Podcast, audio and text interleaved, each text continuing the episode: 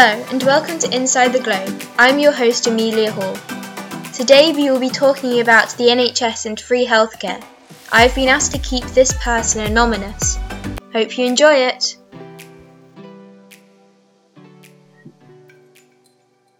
Well, I guess my first question is from Lindsay, who was on our previous episode, and she says, We are emerging from the biggest pandemic of our generation. What have we learned that we need to prioritise in healthcare globally? Um, it's quite a complex question, isn't it? But I, I thought probably we've learned too that we need to work together globally, collaboratively to help each other out, really. Um, I think working independently is um, you don't get the best outcome. So I think probably coordinate working in a coordinating manner would help, you know, gets the vaccine to a wider audience, the track and trace systems, and um, just general overview of managing the pandemic. Um, I think no country can work independently in a globalized world. So obviously, it's, it is, like I said before, much better to work together. I think probably as well, we need to invest in sort of more collaborative working moving forward because obviously um, we probably could have responded better to the pandemic um, at the very beginning. Um, also, I think that it's highlighted that we probably need better research into um, vaccinations and preparing for the future. Um, and also, I think really greater accountability to governments and other countries, including the UK, um, with looking at how we can forward plan for the future and obviously more global research into um, general health across lots of different countries. That's all I can think of, really. Oh, it's a very good answer. Is it? Oh, thank you. um, well, my next question is how did you choose your career? Is it something that you've always wanted to do, or is it just something um, that came to you one day? It isn't. It's a bit odd, really. Um, I went into hospital when I was seven just to have my tonsils out. So, as you know, that was a very long time ago. And I found it a really horrible experience. So, I think it's really odd that from that moment, I wanted to do nursing and I've never wavered from that. Um, I think I felt very vulnerable, even though I was really young. I felt really out of control. But I do have resounding memories of nurses, two nurses in particular, being very kind to me, and it stuck with me. So I wanted to be a nurse since I was seven. I don't think I fully understood what the role was, but I've never wavered from that. And I have to say, I would never do anything else. So, fortunately for me, it gave me a good starting point um, as a naive seven year old, but I've stuck with it all these years. And again, I wouldn't do anything different. And obviously, as you know, that was over 40, 45 years ago. So I felt very privileged and lucky to be in a situation where I've done something that I really, really enjoy. Well, what like qualifications and degrees did you need to get to get there? And when I started, um, you needed five O levels. So the GCSEs, you needed five, um, and that was it. No degrees, no diploma. The degrees came in much later, and I can't remember quite when, but sort of 20 years later. They moved forward with more of an academic program with the diploma, and then they did the degree nursing, which you have to have a degree now. Um, I didn't do my degree till I was about 37, 38. So they still made you do it, although you were already you have, Yeah, you didn't have to. I think to keep up to date with current practice, I felt it would be beneficial. But then, I, in my opinion, I don't think you have to have a degree to make a good nurse. But it's something I chose to do. Well, as an NHS nurse, what does a typical day look like for you? Um, I think the great thing about it is there isn't a typical day. Um, there are multiple roles within the term nurse. So it depends really. I mean, you can work as a staff nurse, which is a qualified registered nurse. You can work as a clinical support worker. Um, you can work as a specialist nurse. You can work, you know, it, it covers a multitude of roles. You can work within the wards, within theatre, within an, outpatient setting. It's so varied.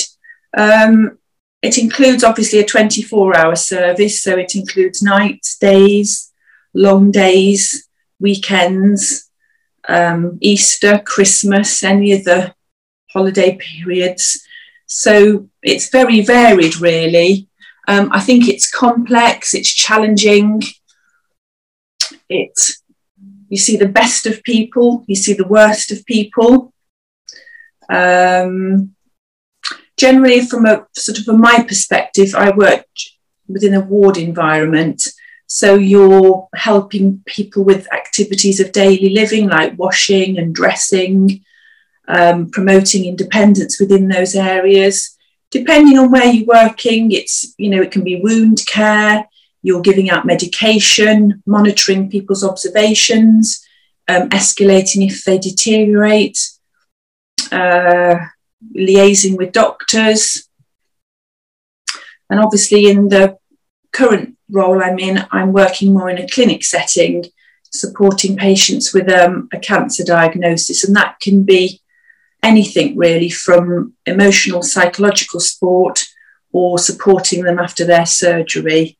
But it doesn't really matter what role you're in, you always act as the patient's advocate. You're there to support and advocate for them within whichever role you're doing, really. Most importantly, I think it's showing people compassion and care and that you're there for them. Well, what I think my next question is um, Is healthcare actually free to the point of delivery? Um, depends how you look at it, I think. I don't know how much you know about the NHS, but it started in, nine, in 1948 after World War II. And it was fundamentally to ensure UK residents can access a full breadth of critical and non critical care. But you, I don't think you could fully say it was free um, to the point of delivery, because if you think about it, you have to pay for prescriptions.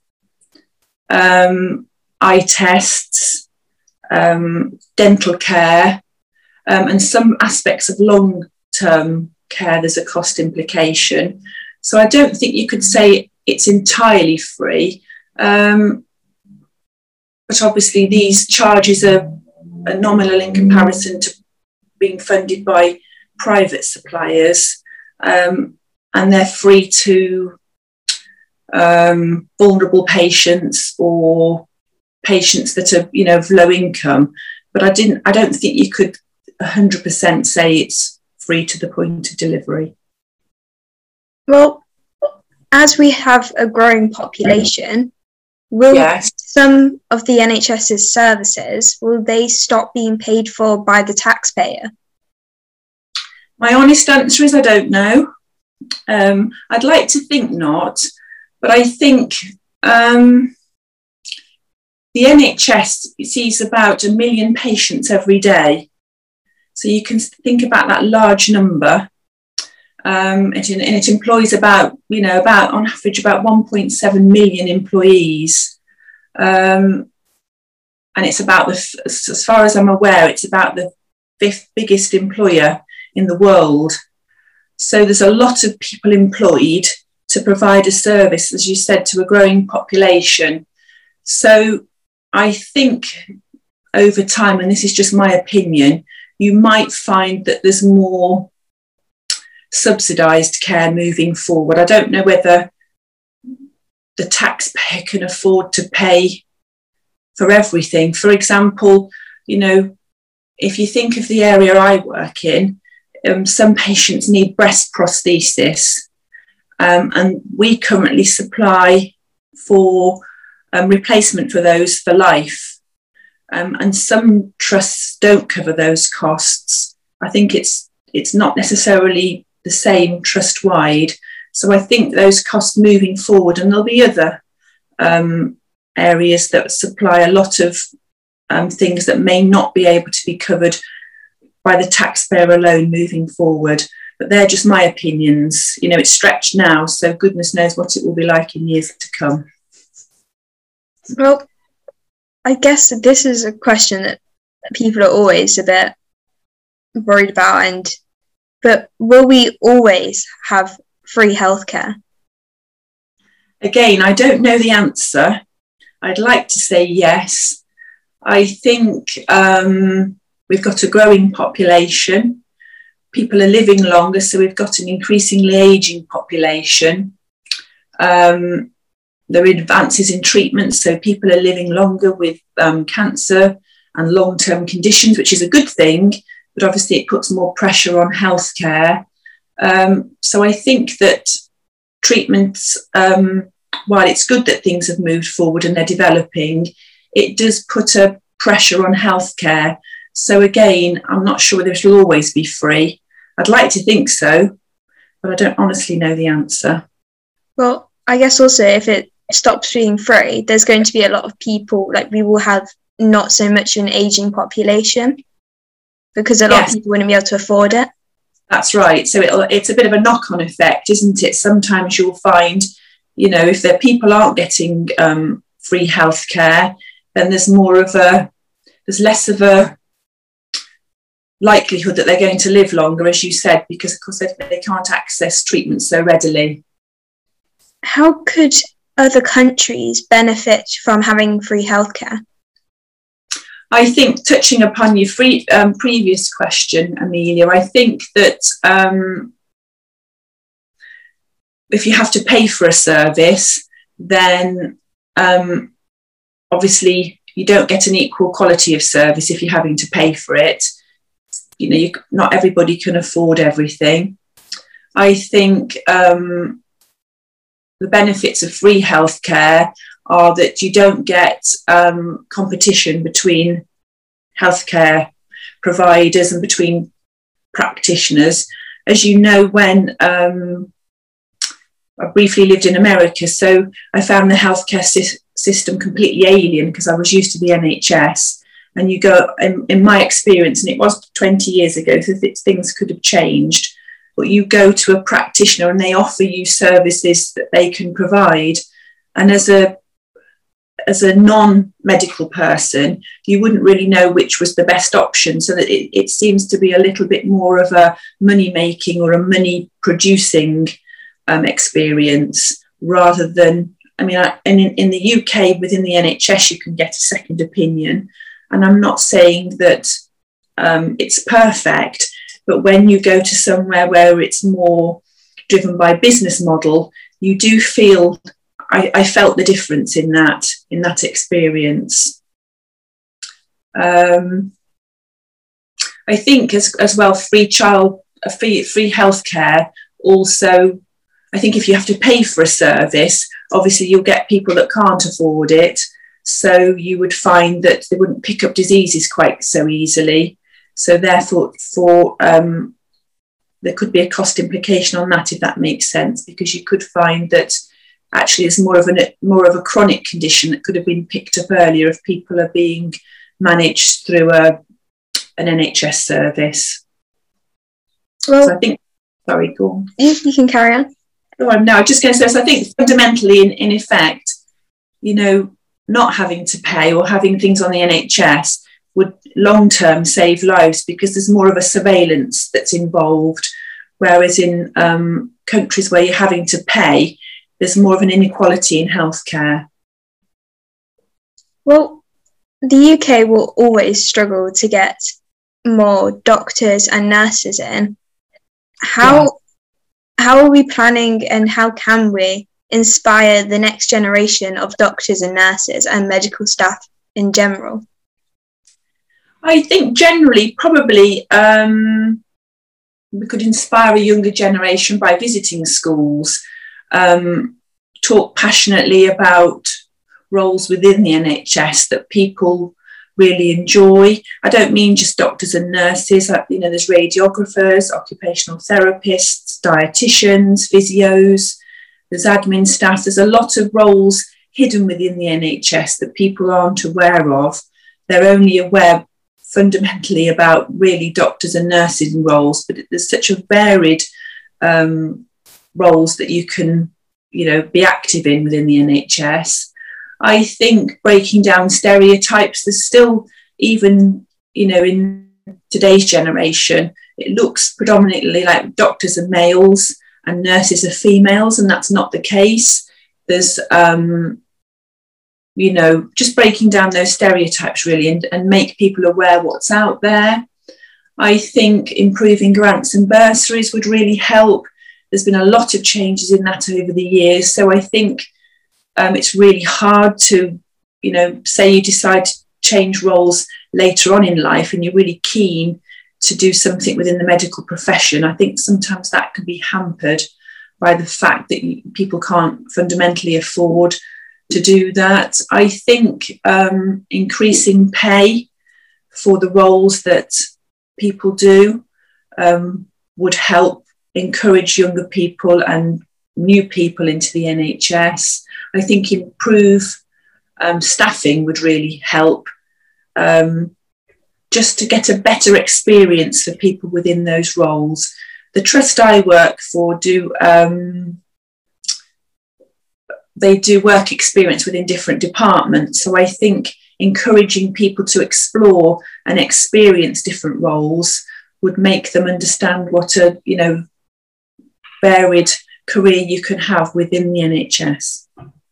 Well, as you said about the stereotypes of men being doctors and women being nurses, how are you going to tell the younger generation that this isn't true? Like, will you bring in male nurses or female doctors? yes, I think you could. You could take those people into schools, and as I said, when they go, to, you know, young people engaged with work experience or you could even, I mean, it would be really hard within the pandemic because obviously there's less interaction within, within hospital settings. But you could make that part of the curriculum that people could visit or, have more work experience opportunities. I think it's really hard as a young person, and you'll be able to tell me this, to know at 16, 18, um, what you want to do with no experience or limited experience of the world. So you can go down one career path and actually think this isn't for me and then be you know a 20 year old 26 and think actually i want to explore something else within the nhs perhaps. But because there's limited bursaries and grants it's really hard if you've um, got a job that you know for instance pays well to explore and experience other roles. Whereas i think if you have more of a, a of an exposure to careers, and I don't necessarily mean just the NHS, lots of varied roles, then it would give you a better understanding of of what's out there. I think you know.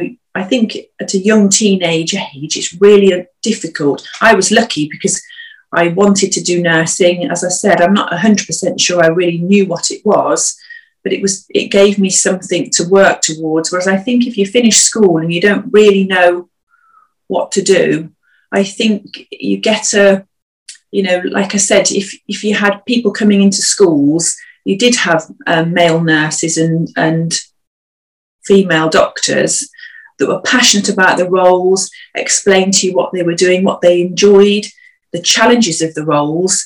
I think it would it would encourage people to go into those jobs for the right reasons with a better understanding. Well, this kind of links with Lindsay's question, but what does the NHS need to do to improve on the health service? Um, I think there's no real easy answer to this. I think encouraging more people into the NHS.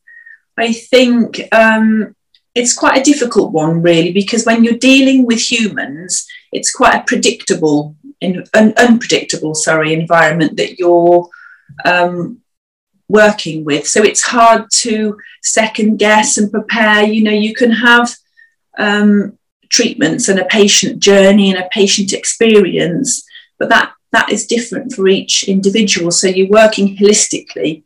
So when you're looking at the NHS and improving it, um, it's very easy to say throw money at it, in my opinion. Um, I think probably, and I've got limited experience of the business world, it may be slightly more um, predictable. But in healthcare, when you're working, you know, we work very um, closely with pathways and targets, and we get fined for um, not meeting targets. But when you when you're working with an individual, it's really hard to map out a patient journey.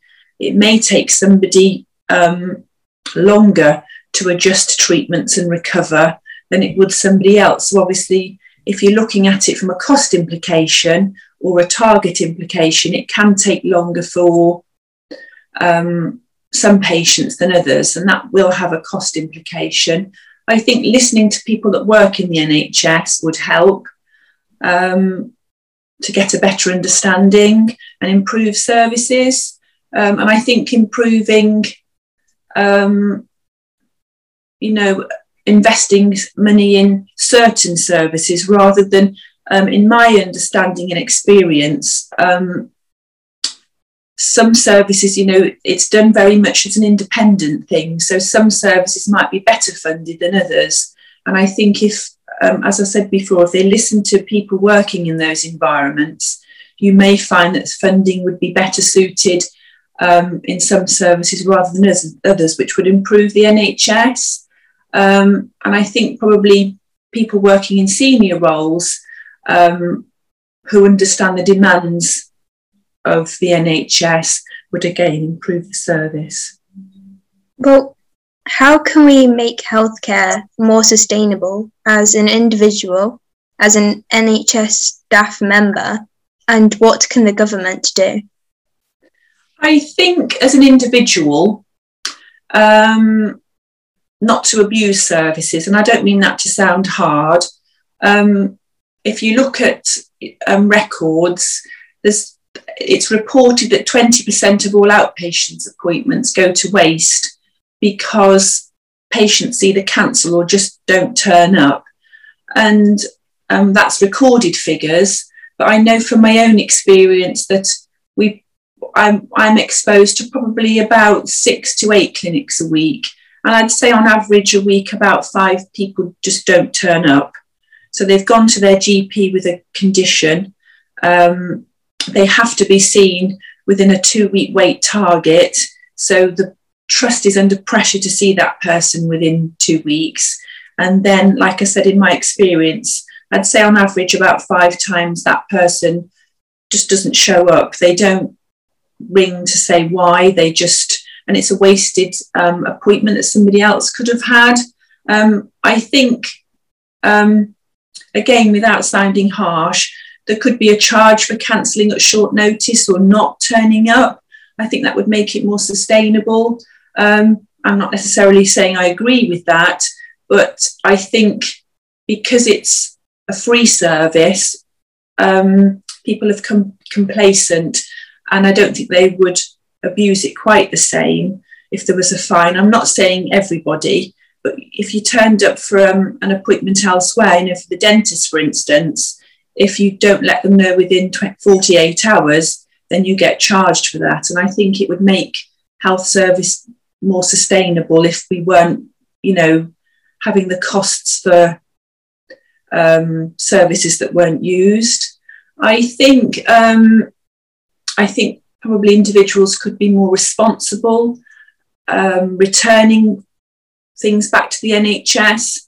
I know it's hard within the pandemic at the moment, and uh, we may not want everything back, but the number of um, things that aren't returned, like crutches that could be reused, um, people just keep hold of them, or I've personally seen them on the tip, and you're thinking, you know, they could have been returned to the NHS. Stockpiling medication, sometimes I know you pay for prescriptions in some instances, but um, I've experienced patients having paracetamol, for instance, to take home, which you could pick up from um, a pharmacy or a supermarket for a fraction of the cost.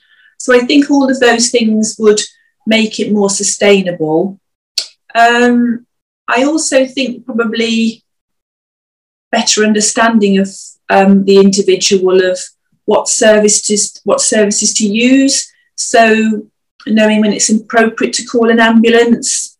I am aware of on a personal level of people calling ambulances that may not have been quite appropriate, and that comes at a very heavy cost to the NHS. I think um, you know knowing when to use A and E, contact a pharmacy, then using appropriate services would make the NHS more sustainable.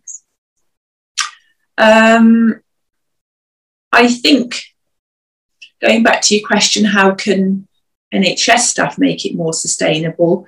Probably um, not wasting resources, recycle thing, things when you can. There's a lot of wastage within the NHS because of lots of things are single use for obvious reasons. They need to be sterile. We don't want to have cross contamination, but where feasible, then we would always recycle, in my experience.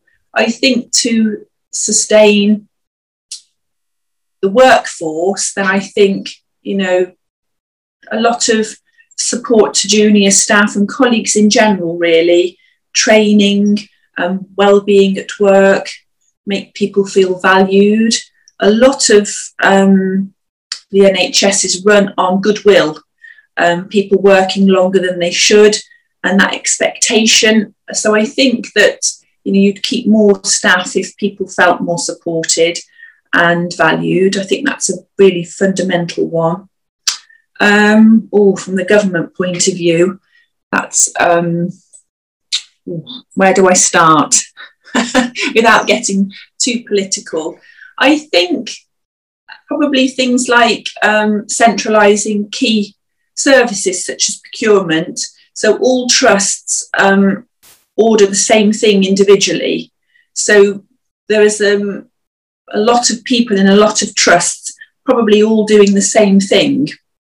I think probably, and again, these are just my opinions. If you centralised more ordering, then probably you could drive down costs with the buying power of the overall NHS, if that makes sense. So that would make the the NHS more sustainable. Um, I think, from my experience, um, the introduction of some form of all party parliamentary committee would help. Um, working with staff groups within the NHS, I think, um, in my experience, it may stop the interference of politicians in terms of every time a new party gets in, there is a reorganisation of the NHS and it changes policies, working practices, and that has a cost implication and has effects on sustainability. Um, I think it causes confusion to staff when that happens, um, and it also has a, an effect on people leaving with different policies, different um, working practices, um, has an effect um, I think the government again could affect training bursaries to support ongoing training for staff members, but also encouraging new people into the NHS. Um, and then on a different, slightly different vein, I think probably if we opened GPs for longer periods of time and made them more accessible or more readily available um, walk-in centres, then I think people wouldn't go to A&E for minor ailments, um, you know, and waste resources in quite the same way because they don't know where to go. So they turn up at A&E with something quite minor. So I think all those things would help sustain the NHS, in my humble opinion. If you need anything editing, let me know. Okay.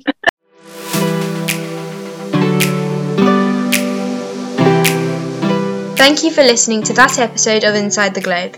If you have any questions about that episode, or if you would like to hear someone talk about a theme or idea, or you would like to speak about it, then please DM me on Instagram at Inside the Globe. Our next guest has not been confirmed yet, but I will let you know before next episode.